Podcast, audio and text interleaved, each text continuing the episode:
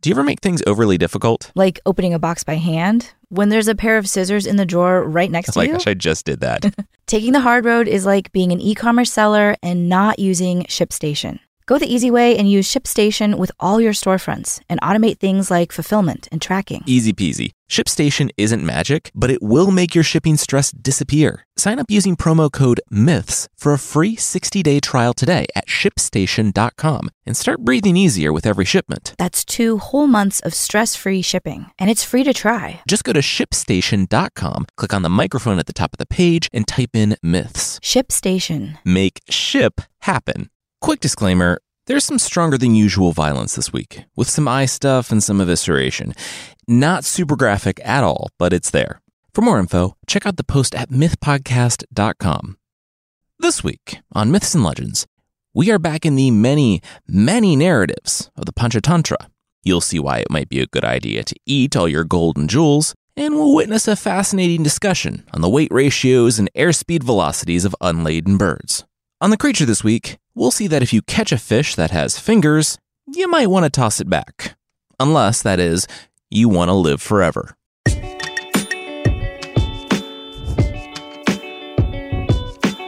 This is Myths and Legends, episode 283b To the Victor.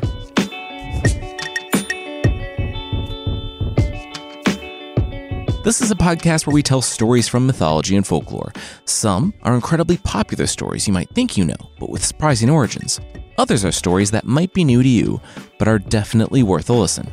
Previously on this podcast, we were in the jungle with some animal politics. A jackal, Victor, is on the outs with his monarch, Rusty the lion. To get back in the lion's good graces, he starts a long con that involves helping the lion befriend a bull that was abandoned in the forest, a bull named Lively. At the end of last week's episode, Victor kicked off his plan by going to the lion's court, now mostly deserted because the lion wasn't doing much hunting anymore, and telling Rusty the lion that his new friend Lively was going to murder him.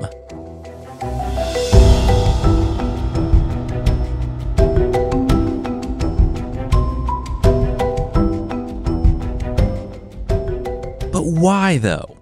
Why would Lively do that? Rusty asked, almost as soon as Victor dropped the accusation. Victor said that, oh, he was just a lowly jackal. He didn't deign to understand the complex inner workings of the minds of his betters. What he did know, though, was what he heard and what he saw. Rusty asked, okay, what did Victor see? Victor pointed all around the lion. He saw a lot fewer animals, for one. It was true. The story says that when you don't pay your workers well, you can't expect them to stick around. The court under the banyan tree had dwindled after the lions stopped leaving behind kills for them to eat. Victor said that this new relationship with Lively had alienated Rusty from the rest of the jungle. He worried that it was by design.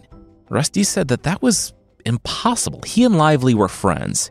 He had given Lively his word that the bull would be safe in this jungle. Victor shook his head.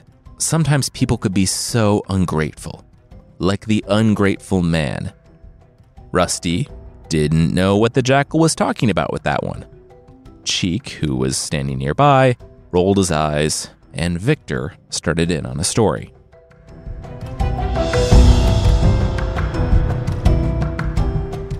The human, named Sacrifice, was having a hard time supporting his family. So he was on a hike. His wife had told him he better come back with some food for the children or don't bother coming back at all. I don't know. I feel like you're just kind of running away from your problems. Like, how much food are you gonna find in the woods? The tiger trapped in the pit in front of him asked. Sacrifice, the human, nodded. Fair, true. Maybe he was just trying to escape his problems. What do you think, monkey? The monkey climbed on top of the tiger's head and said that he agreed with the tiger. Sacrifice, the human hiker, needed to be honest with his wife, sure, but most importantly, honest with himself. The snake among the leaves in the pit said that it was only by revealing our true selves that we can be fully known, and it was only by being fully known that we could be fully loved. Sacrifice smiled. True. So true. Uh, can you let us out of here, please? The human, cowering at the other side of the pit, asked. Sacrifice smacked himself on his head. Oh, sorry, yeah, his bad. Absolutely. He found a downed tree and lowered it into the pit. Regular Life of Pi situation you all had going on down there. Sacrifice said as the tiger, the monkey, the snake, and the human climbed up the tree and out of the pit. The four were so grateful that, before they parted ways, they all talked to Sacrifice directly. Tiger said that he would repay Sacrifice if Sacrifice came to his mountain lair. He didn't want to drag a debt into the next life. Monkey, Snake, and the human all told Sacrifice where they lived, and the human added that he was a goldsmith. If Sacrifice brought him some gold, he would work it into any shape the man wanted for free. Sacrifice said he had just explained how he was having a hard time feeding his family, but sure, if he came across any gold, he would stop by. Sacrifice shook his head. This guy. Anyway, Sacrifice continued on and didn't find anything on his wanderings.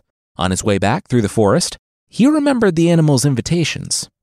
He stopped by Monkey's place first, and the monkey, beaming, said that he had hoped the human would come and gathered extra fruit. He piled Sacrifice's sack full, told him any time he needed more to stop by, and led Sacrifice to the tiger's place in the mountains. There, they saw a corpse. I was hoping you'd stop by, the tiger, munching on a human, said to Sacrifice. A rich guy had gone riding through the mountains, and the tiger ate his horse, and he was working on the rich guy now, but he didn't need any of this shiny junk. The tiger gestured to the sacks of gold and jewels. Did Sacrifice want it? Sacrifice accepted the gift, mainly because it was way too many riches, but also because he didn't want to offend the tiger picking his teeth with a collarbone. He dragged the riches off home. That night, the family ate the fruit. And in the morning, Sacrifice took some gold to the goldsmith he had rescued, so the guy could make good on his, frankly, kind of selfish promise. The goldsmith looked at the gold like he was sick. Where did Sacrifice get this? Sacrifice said he found it in the woods. It, it fell off the back of a horse. Don't worry about it. Could the goldsmith work it into something nice? He wanted to sell it to be super rich. The goldsmith said that's what he did. Sacrifice could come back for it tomorrow. When Sacrifice returned, he found the palace guards waiting for him. The gold, it seemed, had belonged to the prince. The prince who had just gone missing in the mountains. The goldsmith knew because he had made the pieces in the bag. It was obvious. Sacrifice had found the prince alone on the road, murdered him, and robbed him. Sacrifice was fettered, and he would be publicly impaled in the morning. That night, in his jail cell, Sacrifice heard a noise on the stone. He turned to see Snake, the snake he had rescued from the pit. Hey, Bud, Sacrifice said, could Snake do him a solid and bite these ropes, freeing him? So you'd still be in a locked prison cell? Snake asked. No, he could do Sacrifice one better. Later on that night, a cry went up from the palace. The queen. The queen was ill. From his spot in the jail cell, Sacrifice could see physician after physician rushing to the palace, but no one could help her. She was dying. The following morning, when Sacrifice was dragged from his cell so he could be publicly kebabbed, he told his guards that he could do it. He could cure the queen. The queen, actually, was already cured, but the snake knew how desperate the king would be to save his beloved after the pair just lost their son. Snake had timed his poison just right, so that, when Sacrifice merely touched the woman's forehead, she started feeling better.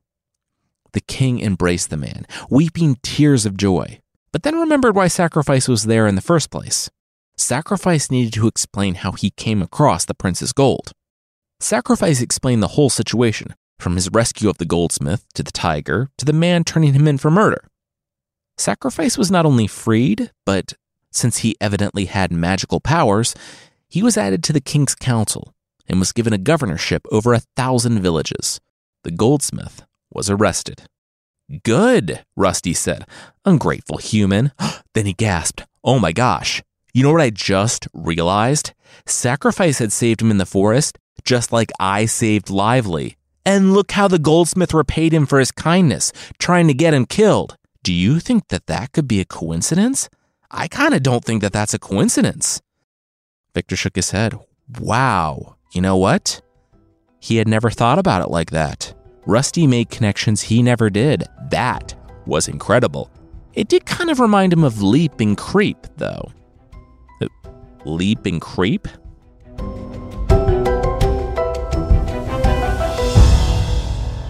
Creep was a louse living in a king's bed, and Leap? Leap was a flea who needed to leave. Creep had been there for ages. She ruled the bed. It was soft, and if she played it just right, she could bite the king and feast on his sweet, sweet royal blood without him even noticing. Leap said it wasn't fair. Just because she had been there didn't mean it only belonged to her. He was staying. Creep, the louse, said fine. He could stay, but he had to be smart about it. The king would come and lay down, and it was only after he was out, overmastered from wine or fatigue, that they should dare bite him. And even then, only on the bottom of his feet, where he wouldn't immediately notice. Leap said, Fine, whatever. He's got it. He didn't, and the next time, pretty much as soon as the king lay down, the flea leapt on him and bit his forearm. The king shrieked at the sting of the bite and leapt from bed. He called his servants to come search the sheets, kill anything they saw. Leap, the flea, was already gone, having leapt away, but Creep was still sleeping. The king's servants crushed her. Ah, the moral's like, don't share your house with a stranger or else they might kill you? Victor said he didn't know, though. He could never understand the subtle, deeper meanings like a lion could. Rusty gasped. No, yeah, that made sense. Wait, what if he was Creep and Lively was Leap? Victor said that the isolation from the other forest animals reminded him of the story of the blue jackal. King Rusty know the story of the blue jackal? The blue jackal, well, he didn't start off blue. He was just a normal jackal who lived in the caves by a city suburb.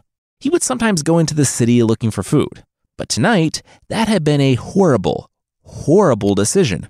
I mean, in hindsight, any decision that ends with you being chased by stray dogs couldn't have been all that great. The jackal could only find one place to hide the house of a dyer. He dove into the first basket he found, and the dogs were no longer his biggest problem. The basket, it seemed, wasn't a basket, but a vat full of sloshing indigo dye. The jackal clawed his way out and made it back to the forest. And what he found there was terror. Terror because they had never seen an animal such as this. A blue creature? It could only mean one thing the gods had arrived. The jackal thought about it. Yes. Yes, they had arrived, and they were him. He was they?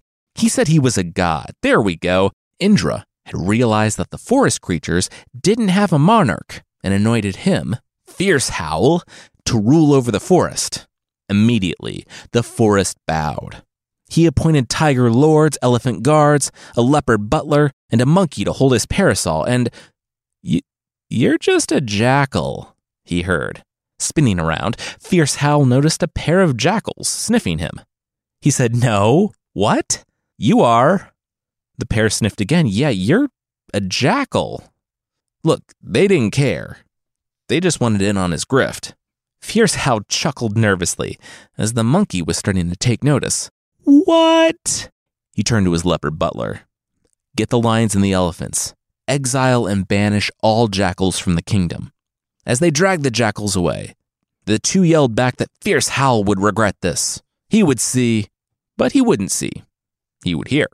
It had been a couple of weeks, and Fierce Howl was getting back into the swing of things after that disruption when he heard, far off in the forest, oh no, it was a howl, the howl of the jackals. The lion sneered. He would send his lionesses out to take care of them. Fierce Howl didn't hear any of that, though. It took everything he had to stay quiet, to make it seem like he wasn't a jackal. But the howling in the distance, he fought, as all his body wanted to do was respond. Then the dam broke. Fierce Howl threw back his head and let forth the loudest howl of his entire life. Man, that was good. Whew. He opened his eyes to the lion, the leopard, an elephant, and more staring at him. The monkey threw down his parasol. Hey, the jackals were right. This guy really was a jackal. And they tore Fierce Howl to pieces. Yeah, if he hadn't sent his friends away, Victor said, shaking his head. Rusty, the lion, refused to believe it, though. He saw the truth of Victor's stories, but Lively? He and Lively were buds. I hope that is the case, Victor noted. But isn't that just what a con man, con bull, would want you to think? Look, he's a grass nibbler. You're a carnivore. To you, he's food. He's making the only play he thinks he has right now. All I'm saying is, if he comes into your presence and seems off at all, you need to be prepared for the worst. I've heard about how bulls fight, and it is brutal. But the telltale signs he's about to attack are as if he's timid, tense, and weighing his options. That means he's about to thrust his horns. Victor said that he liked Lively too. He was the one who introduced the pair, but his first loyalty was to Rusty in the jungle. He believed that Lively was good, but Rusty needed to be prepared for the worst.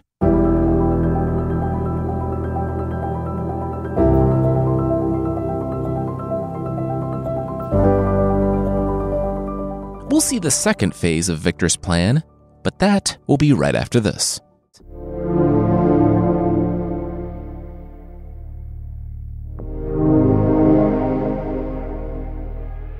Going to see your bud, Rusty? Victor said to Lively, the bull, down by the river. Before the bull could reply, Victor stepped in. Yeah, I wouldn't do that. He's going to eat you. Lively laughed. Why would Rusty eat him? He was teaching Rusty to be a better lion. Victor shrugged. He was only relaying what he had heard. To Rusty, Lively the bull was food. And Rusty might view Lively as a friend, but heavy lies the head that wears the crown. Rusty had obligations to his realm. Lively's teachings had made Rusty unreliable for food for the rest of the jungle, and Rusty risked a coup if he kept indulging the bull. Lively began to quake. He, he should go talk to Rusty. There had to be some mistake. Talking is great, for sure, Victor said. Lively should do it, definitely. Just be careful.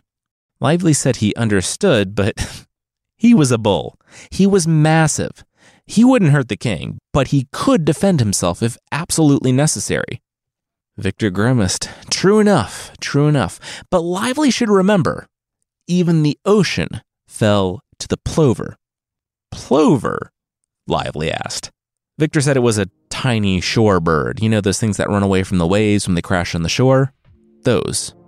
And that thing defeated the ocean, Victor explained.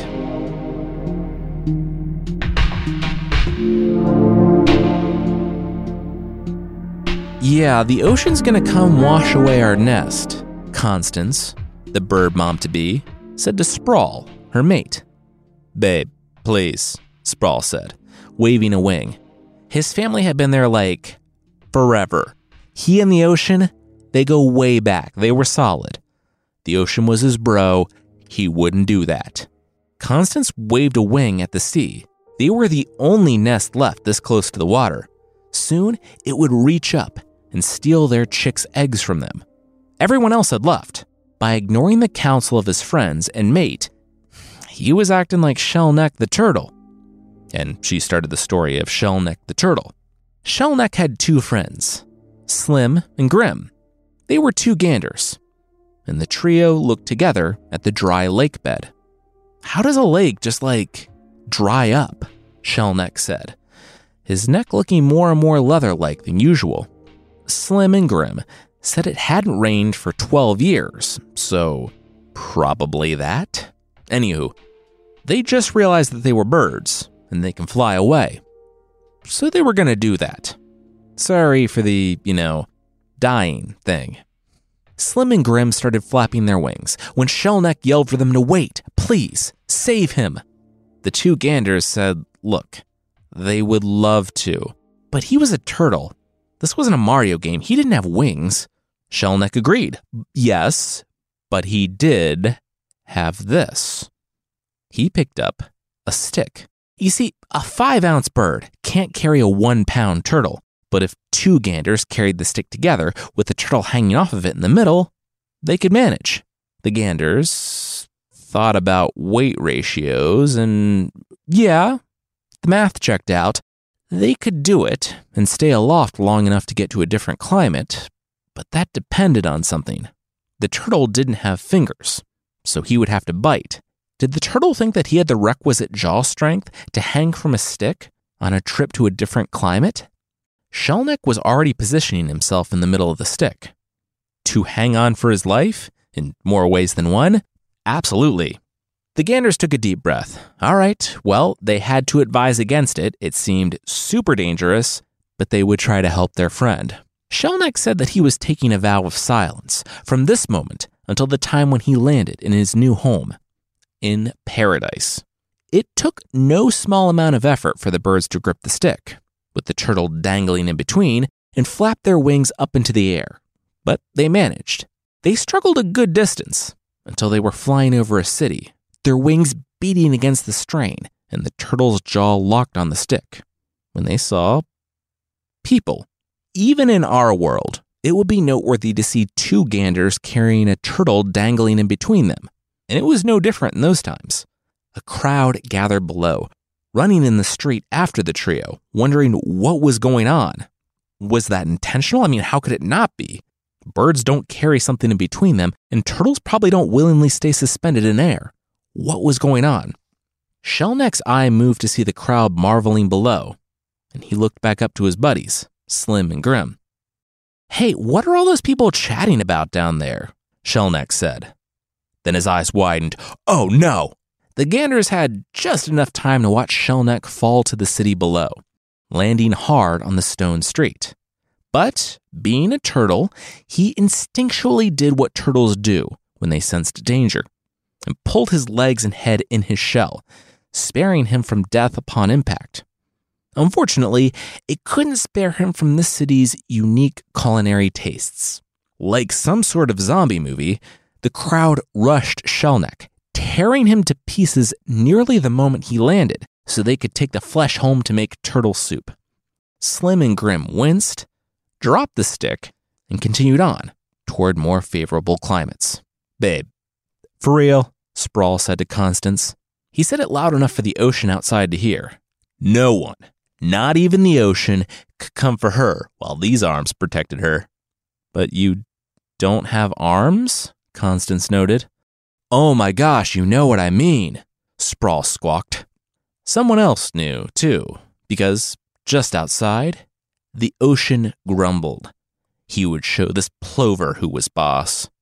And he did. The next day, after Constance laid the eggs, the ocean swept over the nest almost immediately, taking the eggs with it. Sprawl returned home to find Constance beside herself with anguish. She said, with her children gone, she was going to set herself on fire. Sprawl said, One, that is never the answer. Don't do that. Two, they're birds. They don't even know how to start fires. And three, he would handle it. He would fight the ocean. Constance, while not exactly mollified, did kind of want to see how her husband was going to fight the ocean. She was skeptical, but Sprawl said that success was rooted in the will. And he, he had an iron strong bill. She rolled her eyes. And that's not my cheesiness, that's in the original. Sprawl did need a plan, though. And for help, he went to his buddy, the heron. The heron told the story of a sparrow that wanted to kill an elephant for smashing her nest. So she enlisted a frog, gnat, and woodpecker for help. In the end, the gnat went and sang the elephant to sleep. Because when you have a bug buzzing around your ear, the first thing you think is, wow, this is just like a lullaby. I want to fall asleep to this. The elephant did, though, and the woodpecker came and cranked the intensity up to 11 when he pecked out the elephant's eyes. The elephant, who now couldn't see, stumbled through the forest, following the frog's croaks in search of water. He only found the pit the frog was luring him to, and he died. So, yeah, you need friends to help you out if you're going to fight the ocean. Sprawl heard. If you thought this was going to be an inspirational bit where they all work together to defeat the ocean, like countless birds swooping down and taking buckets and all that, and scooping the ocean away bit by bit as a show of solidarity, or dumping land in the ocean so that it fills up and goes away like Minecraft, well, yeah, they tried all that and failed because it's the ocean. I really told this story for the turtle story in the middle because, in the end, the birds solved their problem by crying on the beach. A lot. Basically, they ended up telling the teacher that the ocean was being mean to them. And Garuda, Vishnu's superbird that we talked about in the last episode, took care of it for them. All birds on earth are in his domain. And if he didn't look after his servants, well, how did that reflect on him? He threatened to dry up the ocean in an instant. And the ocean, knowing that Garuda could make good on this threat, and wasn't just a bunch of birds with dirt, relented and spat the eggs back out on the shore. The plover had defeated the ocean. Did he, though? Lively, the bull asked. Victor said that the ocean was defeated. That's the main takeaway here. The ocean underestimated the power of the birds and nearly paid for it with its ocean life. Victor didn't want Lively to do the same with Rusty the lion. Lively said okay. He appreciated Victor's advice, and unlike the turtle, huh, he would listen to it. What did Victor recommend? How would Lively know Rusty was about to attack? Victor said that was easy. Predators pay intense attention to something they're about to hunt. If Rusty's ears were all pricked up, if he didn't seem relaxed, or if he was studying lively from far off, then the bull could know that the lion was gearing up to attack. He should approach with extreme caution. Well, Rusty and I are best buddies. He would never do that to me, Lively said. I hope you're right, Victor said. I hope you're right.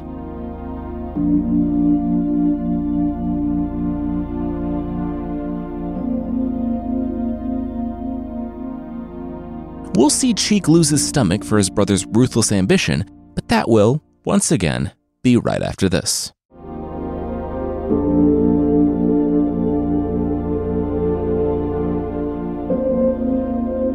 This is Rusty's fault, ultimately, Cheek said, disgusted. He had never been on board with Victor's plan, but he was even more put off by it now that it was in motion. Any master that looks to someone like you for guidance deserves what they get, Cheek sneered. What's that supposed to mean? Victor asked. Cheek was talking like a jackal who didn't want to be on Victor's good side when he came to power. Uh, that means that you think you're so smart, Cheek sneered. Like Lakshman and the iron eating mice. Oh, you don't need to tell this one. I know about the iron eating mice, Victor tried to say, but Cheek had already begun. Naduk had left his iron balance beam with his friend, a fellow merchant, Lakshman, while Naduk traveled across the world for a few years. When he returned home, he was taking stock of things and decided that he wanted his balance beam back. He went to Lakshman's store and asked for it, but the man only shook his head. Ah, bummer. Yeah, that was destroyed years ago. Eaten by mice. Naduk blinked. Eaten by mice. Lakshman nodded.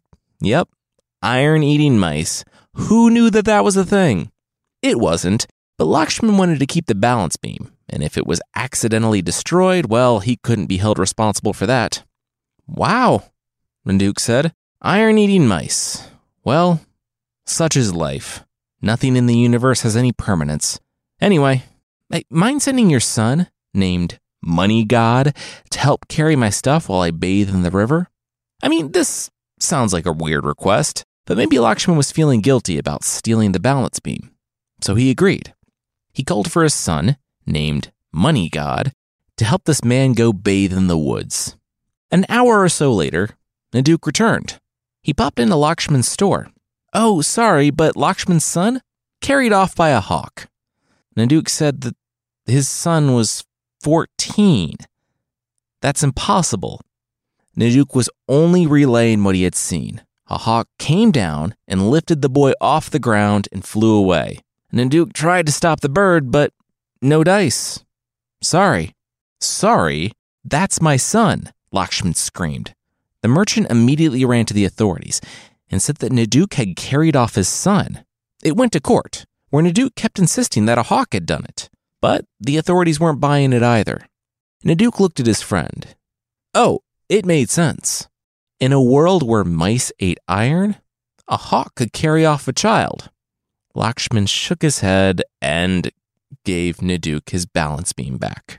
Naduk took Lakshman into the woods, to the cave where he had trapped Money God, and restored the man's child to him, and everyone got on with their lives, despite Naduk actually kidnapping a child to prove his point. Yeah, but Lakshman's con was bad. Iron eating mice, you can see right through that. Please, mine are great, Victor said. Check this out.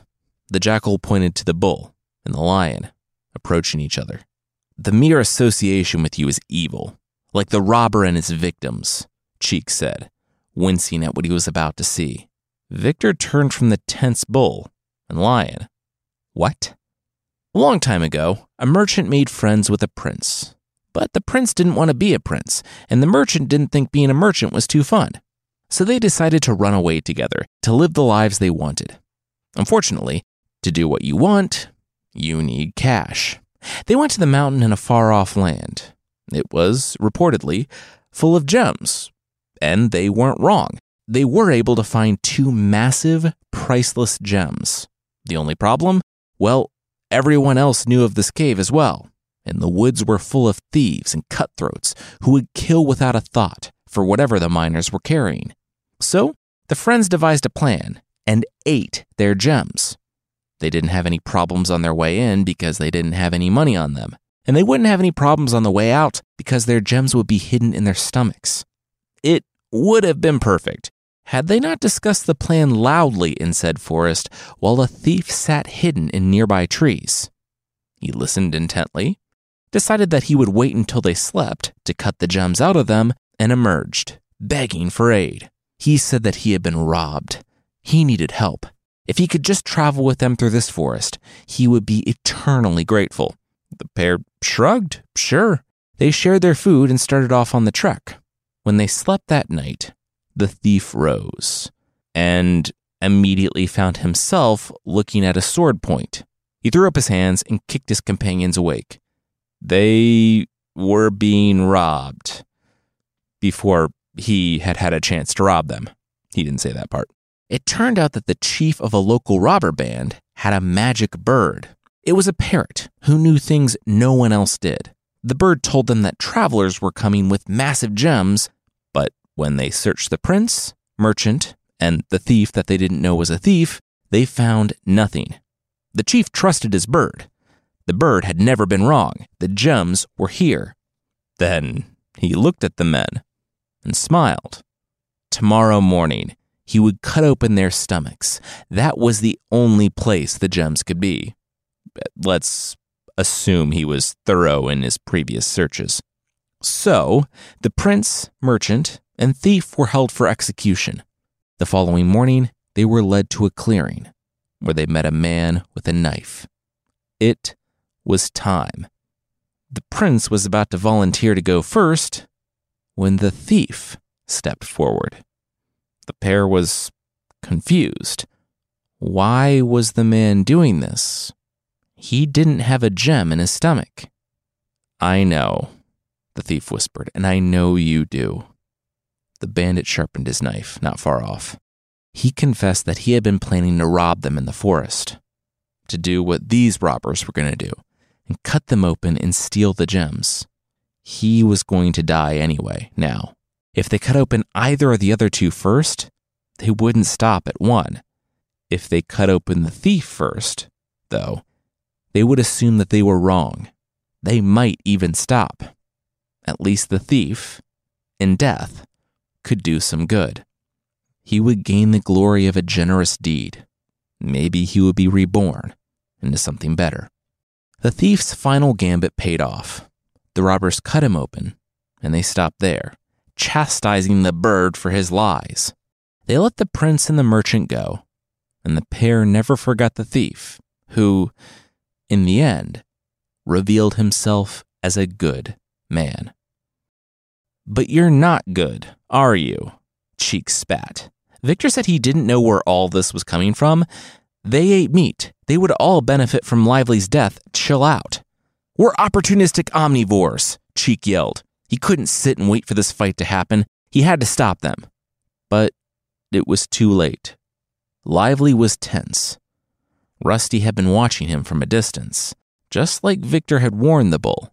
We don't know what set them off a strange word, an unexpected movement, but as soon as Rusty snarled and Lively lowered his head, one or both of them were as good as dead.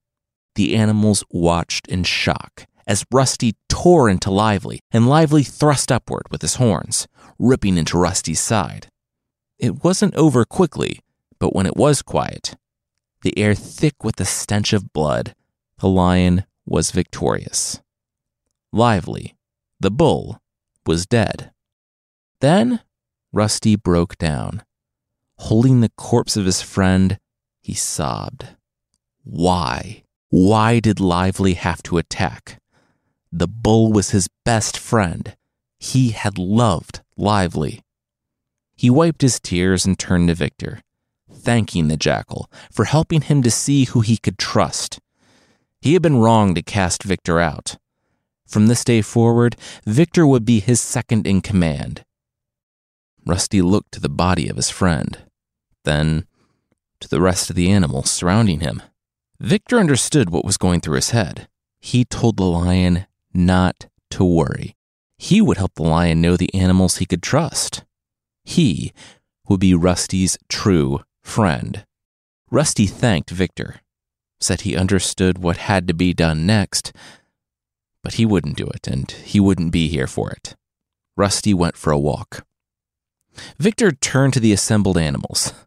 Well, what were they waiting for? Victor came through for them. They could do what he knew they had been hoping to do since they saw the bull dig in. The rest of the animals rushed forward, and as Cheek approached, Victor held out his paw. Um, what did Cheek think he was doing? Cheek had all those principles he was going on and on about. Maybe he could eat those instead. Cheek said that Victor couldn't be serious. Victor called out to the wolf and the tiger nearby. Hey, if his brother approached the court at all, the court had Victor's permission. No, his blessing to eat him. Cheek watched in horror as the other animals parted, and his brother ascended the base of the banyan tree to take his seat next to the lion's throne. Victor had done it. He had won.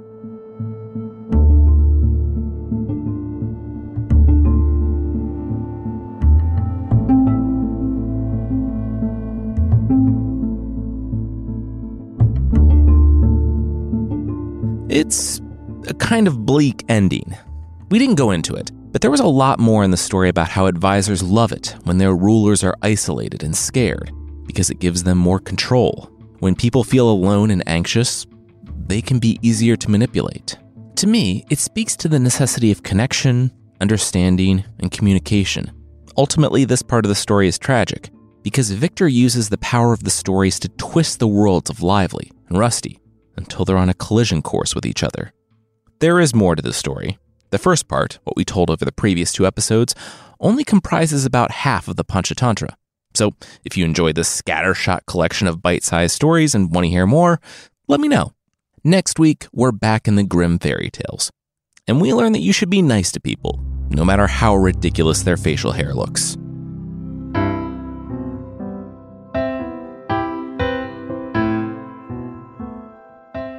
The creature this week is Ningyo from Japanese folklore. Now, we all know mermaids and sirens, the Ningyo are kind of like those, but there the little mermaid was the size of an actual fish, had a tuft of scraggly hair on her head, webbed fingers, little sharp teeth, and, quote, mouth like a monkey, whatever that means, and golden scales.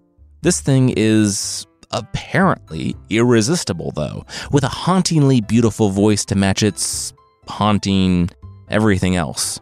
It apparently sounds like a flute or a skylark, and though it doesn't have words, is apparently inescapable. Like most fish, they don't like to be caught, so if you manage that, throw it back. Though, if your fish has scraggly hair and fingers, you probably shouldn't take that thing home anyway. They prefer to be in their complex societies under the sea and are known for their healing abilities. If you somehow find yourself on their good side, they can give you immortality by eating just the smallest amount of their flesh. Don't worry, they can heal themselves, it's what they do. Drinking their fish blood will heal any illness, but if you try to take either of those things without them being offered, you'll be the victim of, quote, dire consequences.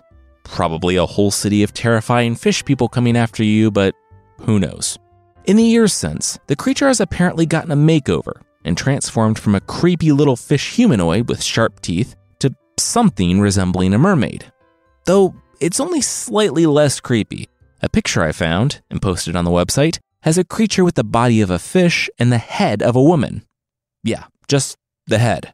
And even that both has horns and fish eyes, looking off in two different directions, so yeah, only slightly less creepy.